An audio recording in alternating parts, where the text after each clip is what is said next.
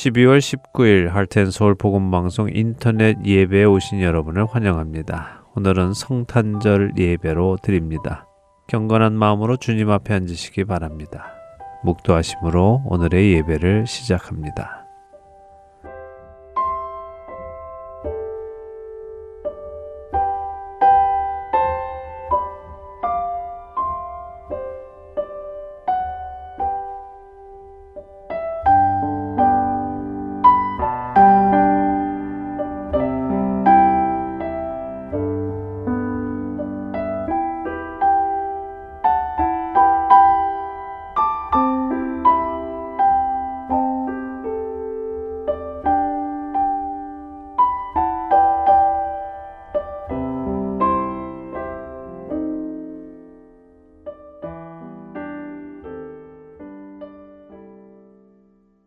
함께 찬송하겠습니다. 새 찬송가 12장, 새 찬송가 12장, 통일 찬송가는 22장, 통일 찬송가 22장입니다. 다 함께 주를 경배하세 찬송하겠습니다.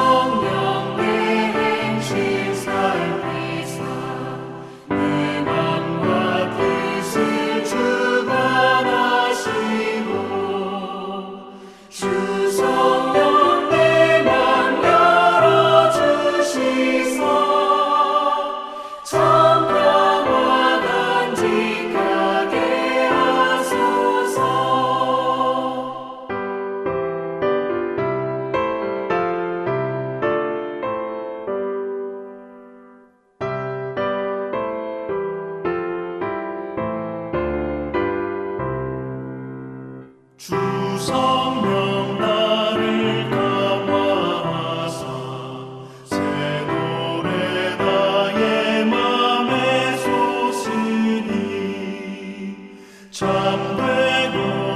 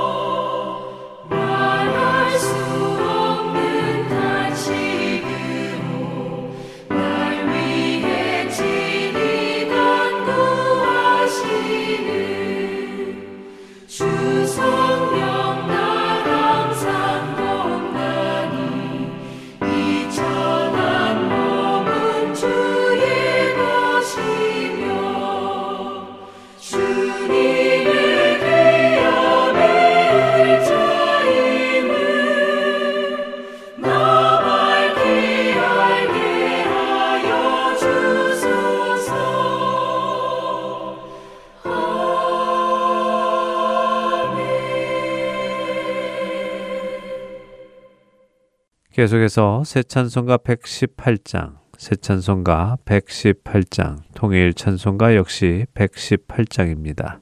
새 찬송가, 통일 찬송가 118장, 영광 나라 천사들아 찬송하겠습니다.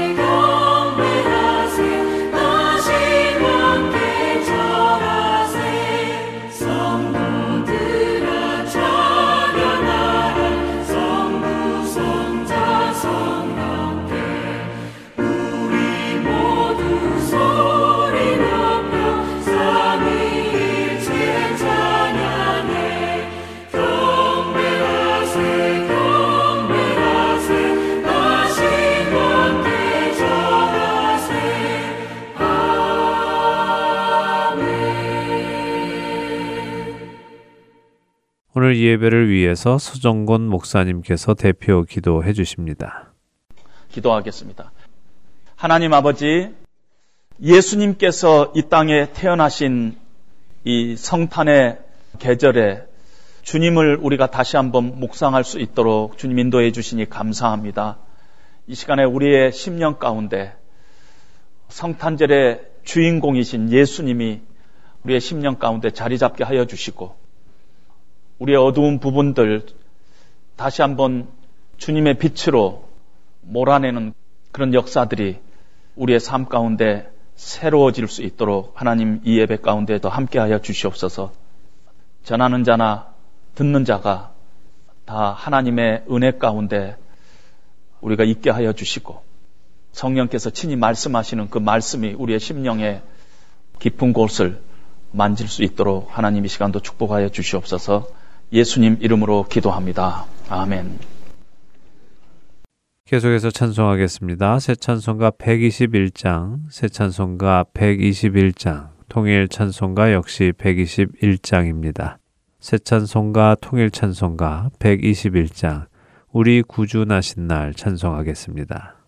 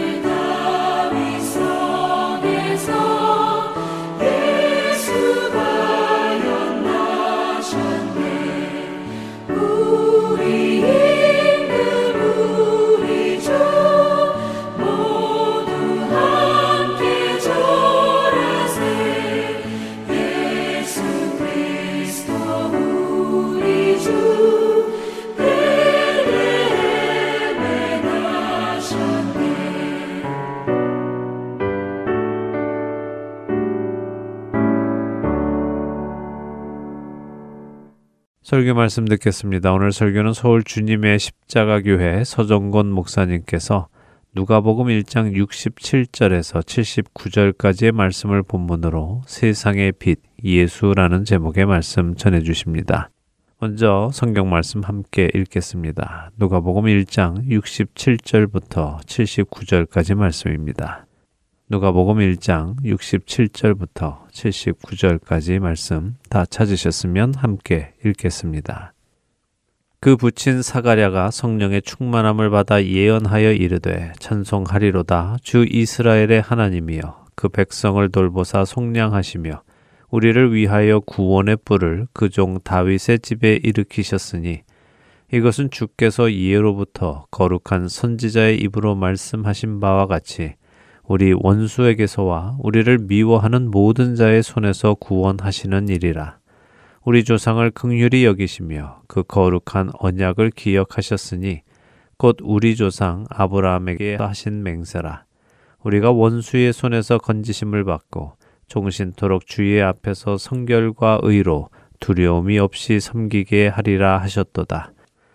이 아이여 내가 지극히 높으신 이의 선지자라 일컬음을 받고 주 앞에 앞서가서 그 길을 준비하여 주의 백성에게 그 죄 사함으로 말미암는 구원을 알게 하리니 이는 우리 하나님의 긍휼로 인함이라 이로써 돋는 해가 위로부터 우리에게 임하여 어둠과 죽음의 그늘에 앉은 자에게 비치고 우리 발을 평강의 길로 인도하시리로다 하니라.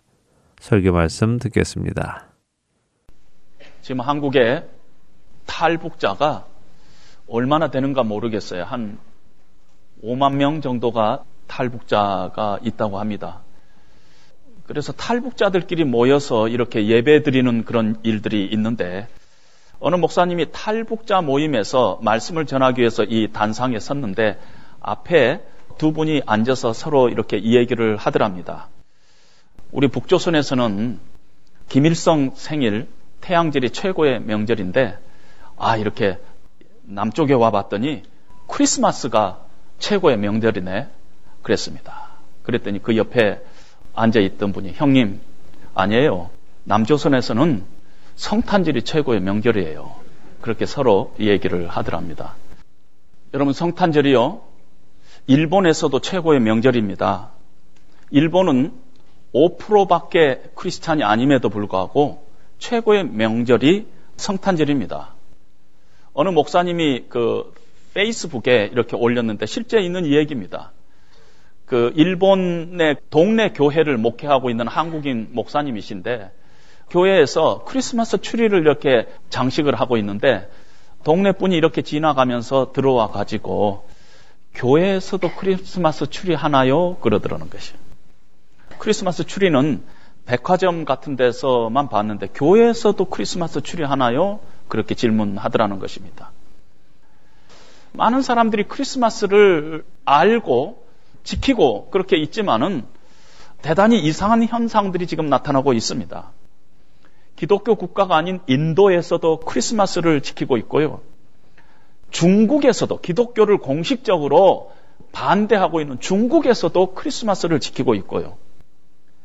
이란, 이락에서도 크리스마스를 celebrate 하고 있습니다. 가히 세계적인 명절입니다. 이제 한 며칠 사이에 한국 불교계에서도 크리스마스의 축하 메시지를 기독교에 보낼 것입니다. 예수님께서 만약에 인간이었다면 얼마나 기쁘시겠어요? 내 생일을 세상 사람들이 다 축하해 주니까.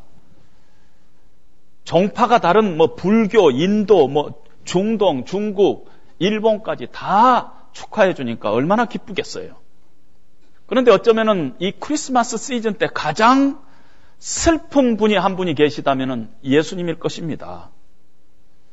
가난한 사람, 소외된 사람들이 아니라 예수님께서 이 크리스마스에 가장 슬퍼하실 것입니다. 왜냐하면 예수님의 생일이 철저하게 왜곡되고 변질되었기 때문인 것입니다. 따라서 우리는 오늘 이 크리스마스가 어떻게 왜곡되고 어떻게 변질되었는가? 참 크리스마스의 의미와 메시지는 무엇인가 우리가 한번 짚어봐야 할 줄로 압니다. 이 시대가 다 성탄절을 너무 잘 알고 너무 잘 기억하고 있어요. 오래 전부터 성탄절이 다가오기도 전부터 기억하고 있습니다. 그러나 그것이 왜곡되고 변질되어 있는 것을 바라보면서 우리는 안타까운 마음을 갖고 있습니다. 믿지 않는 사람들도 성탄절에 가만히 이렇게 하는 일들을 보면 그 안에 성탄절에 아주 중요한 메시지가 있습니다. 세상 사람들이 다 하는 어떤 그런 행동 속에 성탄절의 메시지가 있다는 것입니다. 사람들은 성탄절에 어, 카드를 서로 교환합니다. 왜 카드를 교환하게 됐어요? 성탄절의 기본적인 메시지 때문인 것입니다. 성탄절은 온 백성에게 미칠 큰 기쁨의 좋은 소식을 서로 전하는 것이 성탄절입니다. 온 백성에게 미칠 큰 기쁨의 좋은 소식을 그 당시에는 글로써 이렇게 전했습니다. 그것이 카드가 된 것입니다. 카드에 써서 예수님께서 이 땅에 오셨다. 그분이 우리의 구원자시다. 하는 그 기쁨의 좋은 소식을 전하는 것이 크리스마스 카드였는데 그 원래 미닝은 퇴색되고 우리는 우리 인사하는 것으로 어, 크리스마스 카드를 전하고 있다면은 그것은 지금 성탄절이 변질되고 있다는 증거입니다. 크리스마스 철이 되면은 머릿속에 떠오르는 것이 선물입니다. 이번 크리스마스 그 시즌에도 저희 그 가족이 한 군데서 이렇게 모이게 되는데 어, 처음에 걱정이 생겼어요. 딸도 사이도 처남도 또 그 거기에 조카들도 있는데 아 선물을 해야 될 거 아니에요. 선물이 걱정이 됐어요. 이걸 선물을 어떻게 할까 하고 생각을 했는데 저희 딸한테서 연락이 왔습니다. 뉴욕에 있는 가족끼리는 다 했다는 것입니다. 선물을 다 할 돈을 모아가지고 가난한 사람들에게 이렇게 전해주는 걸로 했다는 것이에요. 아, 그래서 얼마나 기분이 좋은지. 그럼 우리도 그렇게 하겠다. 우리도 모여서 선물을 다 할 것을 돈으로 다 이렇게 하고 그 돈을 모아서 우리가 선물을 하는 날로 정하자. 이렇게 했습니다. 왜 우리가 크리스마스에 선물을 해요? 하나님께서 우리 인간에게 주신 최고의 선물을 주신 날이 성탄절입니다. 최고의 선물이 예수님이에요. 죄 가운데서 죽을 수밖에 없는 인류를 구원하시기 위해서 우리에게 주신 하나님의 선물, 그것이 예수님인 것입니다. 하나님과 우리와 단절돼 있었어요. 하나님과 우리가 이 담으로 막혀 있었어요. 그런데 예수님께서 오셔서 막힌 담을 허시고 하나님과 우리 사이를 평화를 있게 해 주셨습니다. 관계를 회복시켜 주셨어요. 그 예수님이 우리의 최고의 선물입니다. 그 예수님을 우리가 잊고 그냥 우리가 선물 왔다 갔다 하는 것으로 우리가 크리스마스를 celebrate 하고 있다면 크리스마스는 변질되고 있다. 이렇게 봐야 합니다. 크리스마스 근방 때 우리들은 자주자주 많은 사람들이 구제도 하고 고아원에 가기도 하고 양로원에 가기도 하고 우리 교회에서는 수년 동안 홈리스들에게 담요도 선물하고 장갑도 선물하고 이런 일들을 했습니다. 예수 안 믿는 사람도 크리스마스 시즌 되면 많은 구제를 합니다. 근데 왜 그러느냐? 왜 우리가 크리스마스 시즌 때 특별히 더 많은 구제를 하느냐? 크리스마스가 죄악에서 고통하고 있는 인간을 하나님께서 긍휼히 여기시고 불쌍히 여기셔서 찾아오신 사건이에요. 우리가 너무 불쌍해서 하나님의 긍휼하심 때문에 우리를 찾아오신 사건이 성탄절입니다. 그래서 성탄절은 긍휼함과 연결되어 있어요. 그래서 하나님의 긍휼하심을 입은 우리가 이제 우리의 이웃들 가운데 어려움 가운데 있는 사람들에게 긍휼을 베푸는 것이 성탄절의 의미라는 것입니다. 예수님의 긍휼하심을 입은 우리들이기 때문에 그 예수님의 사랑을 기억하면서 우리 주변의 사람들에게 하나님의 사랑을 하나님의 그 긍휼하심을 우리가 전하는 것이 성탄절의 의미인데 우리가 거기 가서 선물 주고 사진 찍고 이러고 있다면은 어, 우리는 성탄절의 의미가 변질되었다 하고 볼 수가 있습니다. 성탄절에 우리는 파티를 엽니다. 파티를 열어야 합니다. 왜냐하면 성탄절의 기본 정서는 기쁨입니다. 온 백성에게 미칠 큰 기쁨의 좋은 소식 때문에 우리 가운데 진정으로 성탄절을 celebrate 하는 사람들의 그 심령 가운데는 기쁨이 있습니다. 파티하는 게 맞다는 것입니다. 그런데 주인공 없이 우리끼리 무슨 날인지도 모르고 우리끼리 파티한다면 성탄절은 지금 퇴색되어 있다. 그렇게 볼 수가 있습니다. 성탄절에 우리는 장식을 합니다. 크리스마스 트리를 만들고 거기에 라이트를 이렇게 감고 여러분들 아마 동네 subdivision에 가면은 밤에 가면 아름답죠. 집집마다 이렇게 불을 가지고 데코레이션을 했습니다. 왜 불로 장식을 해요? 어두워서 그럴까요? 왜 깜빡깜빡하는 이 불을 장식을 하냐는 것입니다. 그 의미가 있습니다. 예수님께서 우리에게 빛으로 오셨어요. 빛으로 오셨어요.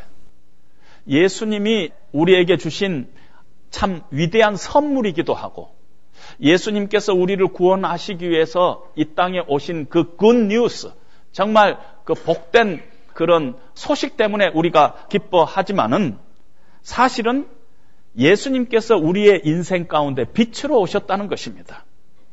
빛으로 오시기 전에 우리는 어둠 가운데 있었어요. 흑암 가운데 있는 백성이라고 오늘 성경이 얘기하고 있습니다. 죽음의 그늘 아래 앉아 있는 자들이었어요. 우리는 어둠 가운데 있는 자들이었어요. 그 어둠 가운데 빛이신 예수님께서 찾아오셨습니다. 구원의 빛으로 찾아오셨어요. 그래서 우리가 성탄절에 불로, 빛으로, 라이트로 데코레이션 하는 이유가 거기에 있습니다. 그걸 잊어버리고 그냥 우리가 장식하는 것으로 우리가 의미를 갖고 있다면은 그거는 크리스마스의 본래 의미가 변질됐다 할 수가 있습니다. 성탄절을 이야기할 때 성탄절 근방에는 항상 빛이 있었습니다. 동방박사 어, 세 사람이 어, 예수님을 찾아올 때도 예수님께서 어, 유대 땅에서 태어난다는 것을 찾아올 때도 별의 빛을 보고 이렇게 찾아왔습니다. 별이 그들을 인도했습니다. 빛을 따라서 찾아왔습니다.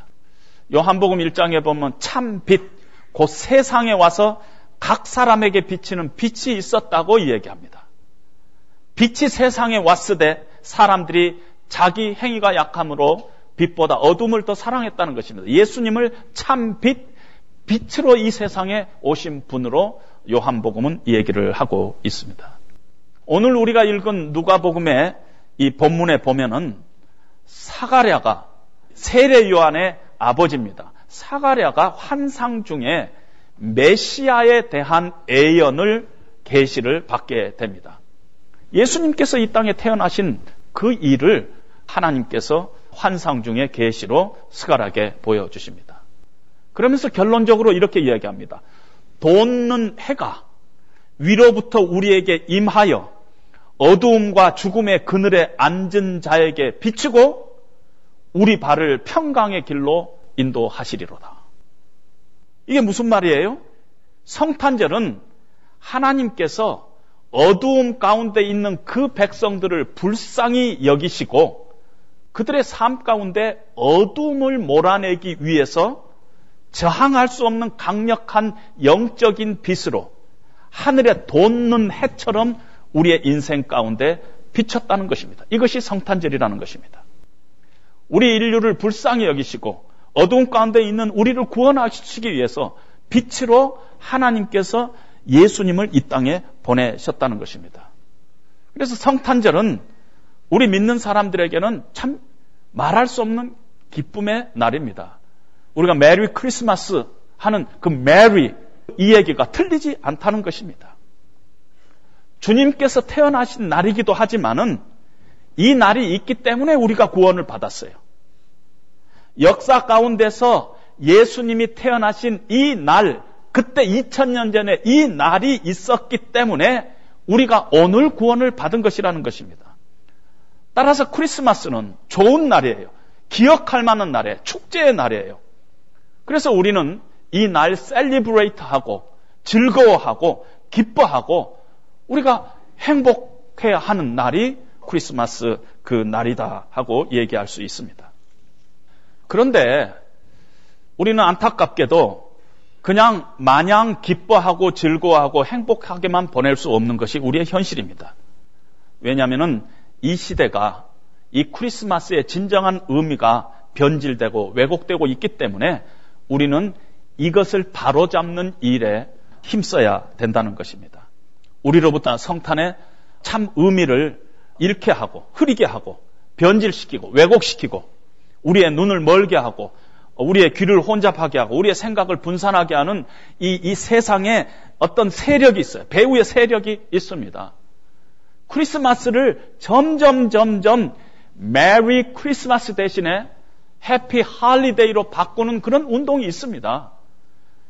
크리스마스라는 용어 자체를 쓰지 못하게 하는 세력들이 있다는 것입니다. 우리는 싸워야 합니다. 어떤 면에서. 세상이 예수님의 태어나심, 예수님께서 이 땅에 빛으로 오심, 그 크리스마스의 진정한 의미와 메시지를 자꾸 자꾸 우리로 하여금 망각하게 만들고 세상의 가치와 혼잡하게 만드는 그 세력들과 우리는 어떤 면에서 싸워야 될 그런 이유가 이 안에 있다는 것입니다. 교회들이 어떤 면에서 앞장서야 되는 것입니다. 어느 교회는 크리스마스 예배를 안 드립니다. 크리스마스 근방에 예배 자체를 안 드려요. 왜냐하면 세상 사람들에게 불편함을 초래할까봐. 그래서 크리스마스 대신에 CD로 교인들에게 즉 이렇게 보내는 교회도 생기고 있다는 것입니다. 우리가 세상을 두려워하고 있는 것입니다. 우리는 그러면 어떻게 싸우느냐? 우리 스스로가 다른 사람이 아닌 뭐 세상은 그렇다 할지라도 우리 믿는 사람들이 크리스마스의 성탄절의 본래 메시지를 우리가 기억하고 그것을 받아들이고 그 메시지를 우리의 경험으로 삼고 그것을 또 세상 사람들에게 주변의 사람들에게 증거하고 하는 일을 우리는 계속 계속 게으르지 말고 해야 된다는 것입니다. 특별히 오늘 우리가 본문에서 수많은 크리스마스의 메시지 가운데서 오늘 본문은 빛으로 오신 예수님을 우리가 얘기하고 있습니다. 첫 번째로 우리 크리스마스에서 오늘 특별히 우리가 제가 두 가지를 말씀드리고 싶은데 한 가지는 반드시 우리의 일생 가운데 빛으로 오신 예수님을 우리는 만나야 하는 것입니다. 빛으로 오신 예수님을 만났다 하는 것이 우리가 예수님을 믿었다 하는 얘기입니다. 그걸 경험해야 돼요. 그 경험하지 않고서는 우리는 빛의 자녀가 아니에요. 우리는 크리스찬이 아니에요. 예수님께서 이 땅에 빛으로 오신 그 예수님, 성탄절의 그 의미가 내 인생 가운데 경험돼야 한다는 것입니다. 우리는 본래 어둠 가운데 있었어요. 어둠 가운데 있었다 하는 것은 우리 인생이 죄 가운데 있었고 우리 인생을 지배하고 있는 것은 사망이 우리를 붙잡고 있었어요. 우리 안에 절망이 있고 우리 인생이 왜 우리가 사는가 모르는 그런 목적이 없는 인생을 우리가 살아갔습니다. 여러분, 어두움은요, 우리가 어두움 가운데 있었다는 것은 이 테리토리 자체가 어둠이에요. 어두우면 거기에는요, 그것이 행복하지 않아요. 우리가 어두움 안에 있다는 것은 우리 안에 근본적으로 기쁨이 없고 행복이 없어요. 아, 저는 어두움 가운데 있는데도 행복한데요? 그거는 피상적으로 그렇게 내가 느낄 뿐이지 어둠에서 벗어나지 않은 한 우리는 진정한 행복이 없습니다. 우리 안에 늘 사망의 어두운 그림자, 인생의 무의미한 어떤 그림자, 내가 왜 이 땅에 사는가? 나는 누구인가? 나는 어디로 가는가? 왜 세상 사람들은 예수를 믿는가? 이런 질문에 대한 답이 없이 어둠 가운데 있다는 것은 그 자체가 어, 우리가 행복하지 않다는 증거입니다. 그래서 반드시 빛이신 예수 그리스도를 우리의 인생 가운데 만나야 되는 것입니다. 성탄절에 우리가 성탄절 메시지를 듣고 여러분들이 앉아 있고 또 우리가 교회를 다니고 있지만 우리의 인생 가운데 반드시 빛이신 예수님을 우리는 만나야 되는 것입니다. 그런데 안타까운 것은요, 우리 힘으로는 빛을 만날 수도 없고 빛이 우리 힘으로 우리에게 비치게 할 수도 없습니다. 우리 인간 안에는 빛이 없어요. 본래 빛이 없어요. 우리가 아무리 노력해도 아무리 애써도 우리 가운데 빛이 없어요. 세상의 다른 종교는 우리가 열심히 노력하고 우리가 애쓰고 우리가 고행하고 그러면은 뭐 여러 가지 구제도 하고 그러면은 우리 가운데 빛이 생긴다고 그렇게 말하고 있지만은 기독교는 그렇게 얘기하고 있지 않아요. 빛은 반드시 밖에서부터 들어오게 돼 있다는 것이에요.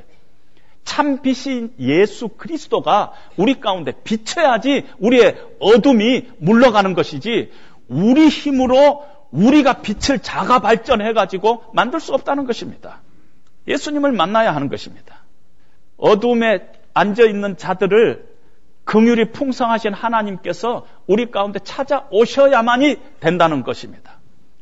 어둠에서 벗어나야 하는데 우리로서는 방법이 없다는 것이 하나님이 찾아오셨고 우리가 그 하나님을 만나는 그런 그런 영적인 경험이 아니고서는 우리 가운데 어둠이 사라질 수가 없다는 것입니다. 우리는 예수님을 만나야 하는 것이 성탄은요 예수님을 만나는 사건이에요. 이 성탄은 오래전에 창세기서부터 하나님께서 계획한 일이에요. 창세기 3장 15절에 여자의 후손에서 하나님께서 메시아를 낸다는 그때부터 하나님께서는 이미 우리 가운데 성탄을 예비하고 있었습니다. 2000년 전에 생긴 사건이 아닙니다. 그 전부터 하나님의 계획 가운데 있었고 2000년 전에는 사건이고 그 성탄의 사건은 오늘도 벌어지고 있어요. 오늘도 성탄절의 사건은 벌어지고 있어요. 우리의 심령 가운데 빛이신 예수님께서 찾아오시고 우리가 그 빛을 내 인생의 구원자로 내 인생의 주로 영접하는 그 순간 성탄의 사건이 우리의 삶 가운데 일어나고 있어요. 그래서 성탄은 12월 25일 그 날만이 아니에요. 매일매일이 우리 삶 가운데 실존적으로 성탄절이 될 수 있다는 것입니다. 우리는 언제든지 예수님을 안 믿는 사람은 예수님 믿어야 되고 빛이신 예수님을 접하지 못한 사람들은 신앙적으로 어둠 가운데 있는 사람 반드시 예수님을 만나는 일이 먼저 있어야 된다는 것입니다. 두 번째로 우리가 예수님을 믿게 됐어요. 하나님의 은혜로 우리가 궁휼하심을 받고 예수님을 믿게 됐는데 그래서 우리가 빛의 자녀가 됐어요. 참빛 예수 그리스도가 우리에게 비쳐서 우리가 빛의 자녀가 됐어요. 그래서 실존적으로 우리는 빛의 자녀예요. 그런데 우리의 실제적인 생활 가운데 우리가 늘 빛 가운데 있지 못하다는 것이 우리의 현실입니다. 우리는 빛의 자녀임에도 불구하고 참 빛인 예수 그리스도를 영접했음에도 불구하고 그분을 만났음에도 불구하고 우리의 삶 가운데 여전히 어두운 부분이 있고 그늘이 우리 가운데 있다는 것입니다. 그 증거가 어디가 있느냐면요. 눈이 어두운 사람들을 왜 눈이 어둡다 그러냐면은 방향을 못 잡기 때문이에요. 만약에 우리가 예수를 믿고 나서도 우리의 인생 가운데 아직도 방향이 설정이 안 됐어요. 왜 내가 예수를 믿는가? 내 인생은 어디로 가고 있는가? 내 인생의 목적이 어디가 있는가? 아직도 예수를 믿는데도 내 인생의 목적이 뚜렷하지 못하고 가치가 뚜렷하지 못하고 방향이 뚜렷하지 못하면은 나는 지금 사실은 실천적으로 내가 어둠 가운데 있는 것입니다. 예수님을 믿음에도 불구하고 내 삶 가운데 어둠에 내가 붙잡혀 있다는 것입니다. 그러면 문제가 뭐냐면은 내가 예수를 믿었음에도 불구하고 나는 행복하지 못해요. 왜냐하면 내 삶에 어두움이 나를 붙잡고 있기 때문입니다. 그래서 우리는 내 삶 가운데 매일매일 다시 하나님의 빛을 받아야 하는 그 일이 우리 가운데 또 있어야 된다는 것입니다. 예수님을 만나면은 삶의 목적이 생겨요. 예수님이 내 삶 가운데 들어오시면은 하나님께서 우리의 삶 가운데 삶의 목적을 만들어 주십니다. 그런데 예수님을 모시고 나는 크리스찬이다. 나는 이제는 빛의 자녀다 하는데도 우리 가운데 어둠이 있을 수 있다는 것입니다. 동방 박사들처럼. 여러분 동방 박사가 별들을 보고 마지막까지 별을 놓치지 않고 베들렘까지 왔어요? 아니에요. 중간에 놓쳤어요. 그래서 어떤 일이 벌어졌습니까? 헤롯의 궁궐까지 찾아가고 여기에 혹시 유대인의 왕으로 태어난 사람이 어디에 삽니까? 하고 물을 정도로 방향을 잃어버렸어요. 그들 가운데 어떤 의미에서 어둠이 덮친 것입니다. 우리 크리스찬에도 그런 일이 있다는 것이에요. 빛을 보고 빛을 따라서 가다가 언젠가 나도 모르는 사이에 빛을 놓칠 때가 있어요. 그래서 예수 믿는데도 세상 사람들과 똑같이 생각하고 세상 사람들이 하는 일을 어, 따라서 한다는 것입니다. 권사님인데, 장로님인데, 전보로 다니는 사람도 있어요. 그런 일들이 생겨 세상적으로 이렇게 쫓아갑니다. 빛을 잠시 잊어버릴 때가 있다는 것입니다. 다른 방법은 없어요. 다시 별을 발견하고 쫓아가는 방법밖에 없어요. 다시 우리의 삶 가운데 빛을 붙잡는 수밖에 없다는 것입니다. 특별히 요즘 우리의 인생이 너무 어려워요. 경제가 어려워요. 그렇다 보니까 자꾸 우리의 삶의 목적을 잃어버리는 시대 속에 우리가 살고 있습니다. 아, 내가 왜 사는가? 내 인생 목적은 뭔가? 이렇게 돈 벌어서 뭐 하는가? 그런 생각을 해야 되는데 생각 없이 하루하루 살아갈 수밖에 없는 그런 상황 가운데 우리가 몰릴 때가 있다는 것입니다. 여러분 그때 아, 내가 이렇게 사는 것이 아니구나. 아, 내가 이 상황을 통해서 하나님을 바라보지 말고 하나님을 통해서 내 지금 상황을 바라봐야 되지 않느냐. 상황을 통해서 하나님을 바라보니까 늘 하나님이 안 계시는 것 같고 늘 하나님이 불공평한 것 같고 내 삶 가운데 원망과 좌절과 불평이 있었는데 하나님을 통해서 내 인생을 바라보니까 달라지는구나. 이런 깨달음이 여러분들의 심령 가운데 예배를 통해서 성경 말씀을 통해서 기도를 통해서 찾아올 때 여러분들이 다시 빛을 발견하는 것입니다. 그래서 그 빛을 또 붙잡고 믿음으로 또 쫓아가야 되는 일들이 우리 가운데 남아 있다는 것입니다. 내 인생의 목적을 상실할 때 내가 왜 사는가 그것이 언제부턴가 자꾸 분명하지 않을 때 그것 때문에 방황하고 그것 때문에 헤매고 있다면 우리는 지금 어둠 가운데 있습니다. 또 어느 때는요, 외형적으로는 참 우리가 정상이에요. 멀쩡해요. 그러는데 마음 속에 그늘을 갖고 살아갈 수가 있다는 것입니다. 오늘 본문에도 보니까 어두움과 죽음의 그늘 아래 앉아 있는 자들, 그 어떤 섀도우 안에 앉아 있는 자들을 우리 주님이 빛으로 찾아오셨다는 것입니다. 여러분, 그늘은 어떻게 생겨요? 빛이 비치는데 그 부분만은 빛이 못 들어가는 부분에 그늘이 생기는 것입니다. 여러분, 겉으로는 정상적인데, 멀쩡한데, 그 마음 속에 그늘이 있을 수 있다는 것입니다. 빛이 그 그늘 밑으로 못 들어가는 그 어떤 어두움이 우리의 인생 가운데 있어서 우리를 불행하게 만든다는 것이에요. 예수를 믿는데도 그 그늘 때문에, 그 그늘 때문에 우리가 불행해진다는 것입니다. 남몰래 숨기고 행하고 있는 은밀한 죄가 우리 가운데 있으면 그것은 그늘입니다. 아무리 교회에서 직분을 갖고 좋은 직장을 다니고 넥타이를 메고 다니고 정상적인 사람같이 보인다 할지라도 그 그늘이 있는 한 우리는 예수를 믿지만은 그 그늘 때문에 우리는 행복할 수 없습니다. 우리 인생 가운데 남에게 말할 수 없는 어떤 수치를 당한 일이 있을까도 몰라요. 고통스러운 여러분들의 스토리가 있을까 몰라요. 그건 매번 쫙 깊이 숨기고 아무도 no touch, 아무도 no touch, 하나님조차도 no touch. 그리고 만약에 우리가 살아가고 있다면 그거는 우리의 그늘입니다. 그것 때문에 우리는 행복하지 못합니다. 인간관계를 하면서 상처받은 어떤 부분들이 우리 인생의 그늘로 작용할 수도 있습니다. 그 상처가 내 마음속에 죄책감을 만들기도 하고 그 상처가 내 마음속에 거절감으로 분노로 열등감으로 용서하지 못한 쓴뿌리로 우리 안에 남아 있다면은 하나님의 말씀이 아무리 가운데 비쳐도 그 밑은 그늘이에요. 그 상처로 꽁꽁 묶어놔 버리면은 그것으로 하이드해 버리고 그것으로 막아 버리고 그것으로 덮어 버리면은 그 밑에 부분은 변화되지 않는 것입니다. 정상적인 사람인 것 같이 보여도 그 그늘에서부터 감정이 튀어나올 수가 있어요. 분노의 감정, 열등감의 감정, 쓴뿌리의 감정, 그것이 어떤 상한 감정이 우리를 불행하게 하기도 하고 어느 때는 갑자기 공동체 옆 사람을 불행하게 만들기도 할 수 있다는 것입니다. 그런데 참 놀랍게도 그런 그늘들은 우리 스스로 바꿀 수가 없습니다. 우리가 아무리 그것이 나를 불행하게 만든다고 생각을 해요. 인정을 해요. 그래도 그걸 바꿀 수가 없어요.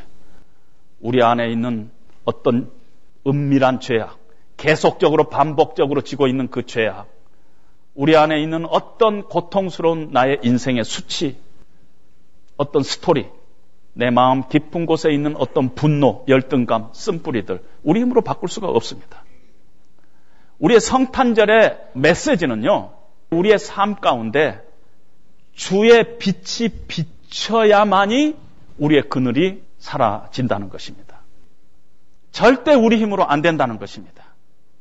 우리의 심령을 열고 하나님의 빛, 은혜의 빛을 우리가 받아들여야만이 우리가 도저히 남에게 내놓을 수 없는 부끄러운 그런 죄악들, 제 아무리 남들에게 말할 수 없는 고통스러운 스토리라 할지라도 오랫동안 나를 덮고 있었던 그 끈질긴 쓴뿌리라 할지라도 쓴물이라 할지라도 아무리 애를 써도 내가 고칠 수 없고 내가 어떻게 해결할 수 없는 것이라 할지라도 하나님의 은혜의 빛이 그 그늘을 찾아와서 비추기만 하면은 내가 그 그늘을 열고 주님의 은혜의 빛을 받기만 한다면은 그 그늘은 금방 떠나게 돼 있어요. 빛이 찾아가는 곳에 그늘은 금방 물러가게 돼 있다는 것입니다. 우리는 매일매일 삶 가운데 그 주님의 은혜의 빛을 내 심령 가운데, 내 삶 가운데 계속 비치는 그 일들이 성령의 충만함이든지, 하나님의 은혜든지, 하나님의 말씀의 능력이든지, 그것들이 매일매일 내 삶 가운데 비추지 않고서는 우리는 늘 우리 삶 가운데 그늘로, 어둠으로 우리는 예수를 믿지만 불행한 삶을 살아갈 수 있다는 것입니다. 그런데 빛이 우리의 삶 가운데 비치면은 내가 이것 도저히 해결할 수 없고 이거는 정말 하나님보다 더 무서운 것이라고 생각하는 것이 어느 순간 아무것도 아닌 것으로 바뀌어 버립니다. 더 이상 나를 지배하지 않아요.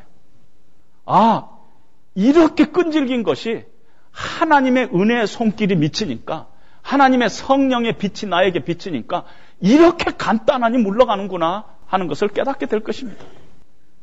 성탄절 하나님께서 우리에게 주시는 그 약속은 너희가 어떤 그늘을 네 인생 가운데 갖고 있다 할지라도 빛인 내가 너희를 찾아갔을 때 네가 나를 받아들이기만 하면은 내가 너희 그늘을 밝음으로 바꿔주리라 하는 것이 성탄절의 메시지인 것입니다.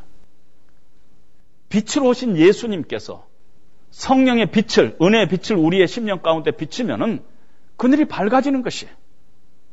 그래서 나의 그 오래된 습관들, 기억들, 내 힘으로 도저히 안 될 것 같은 그 모든 것들이 그 어두움이, 그 그늘이 일순간에 쫓겨나가는 그런 능력들을 우리는 체험하게 될 것이라는 것입니다.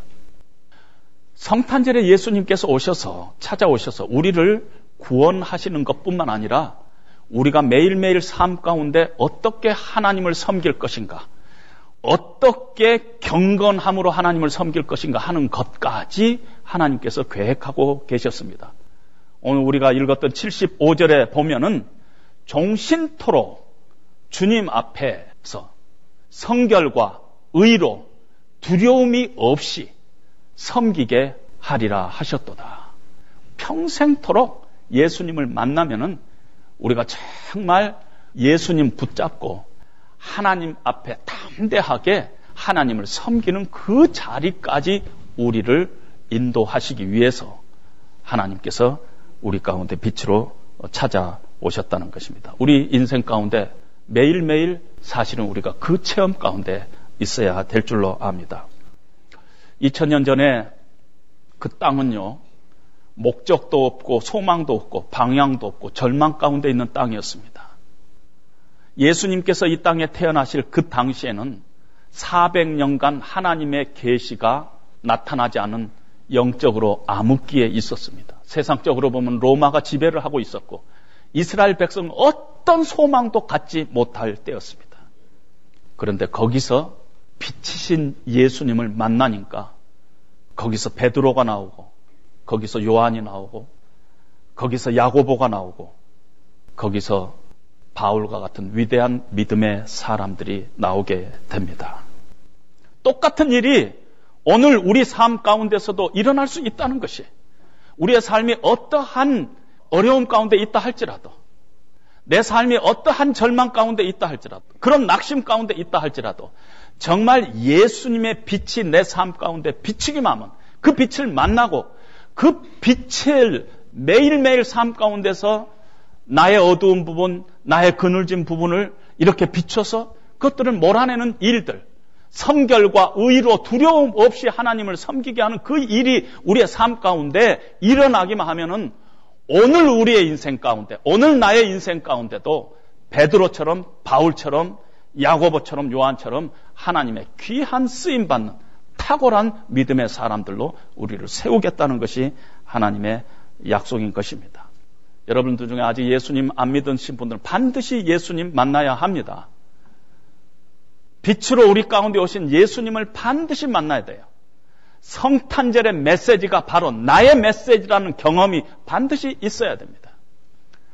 어둠 가운데 죄 가운데 방황하던 나에게 빛이신 예수님께서 찾아오셔서 내 삶 가운데 본질적인 죄를 쫓아내셨다. 내가 이제는 그리스도 안에서 행복한 자다. 빛의 자녀다 하는 그런 고백이 우리 가운데 있어야 합니다. 그렇지 않으면 우리는 행복하지 못해요. 그러나 둘째, 우리의 실제적인 삶 가운데서도 늘 어두움이 찾아올 수 있어요. 늘 그늘이 있을 수가 있습니다. 그 그늘을 주님 앞에 내려놓고 주님이 비치는 은혜의 빛, 성령의 빛으로 늘 우리가 깨끗게 하고 치유함을 받을 때 우리가 이 땅에서 하나님을 담대하게 섬기며 빛의 자녀로서 이 땅에서 크리스마스의 진정한 메시지를 세상에 선포하는 자로 우리가 살아갈 수 있을 것입니다. 그런 능력과 기쁨과 영광이 여러분들 인생 가운데 함께 하시기를 주님의 이름으로 축원드립니다.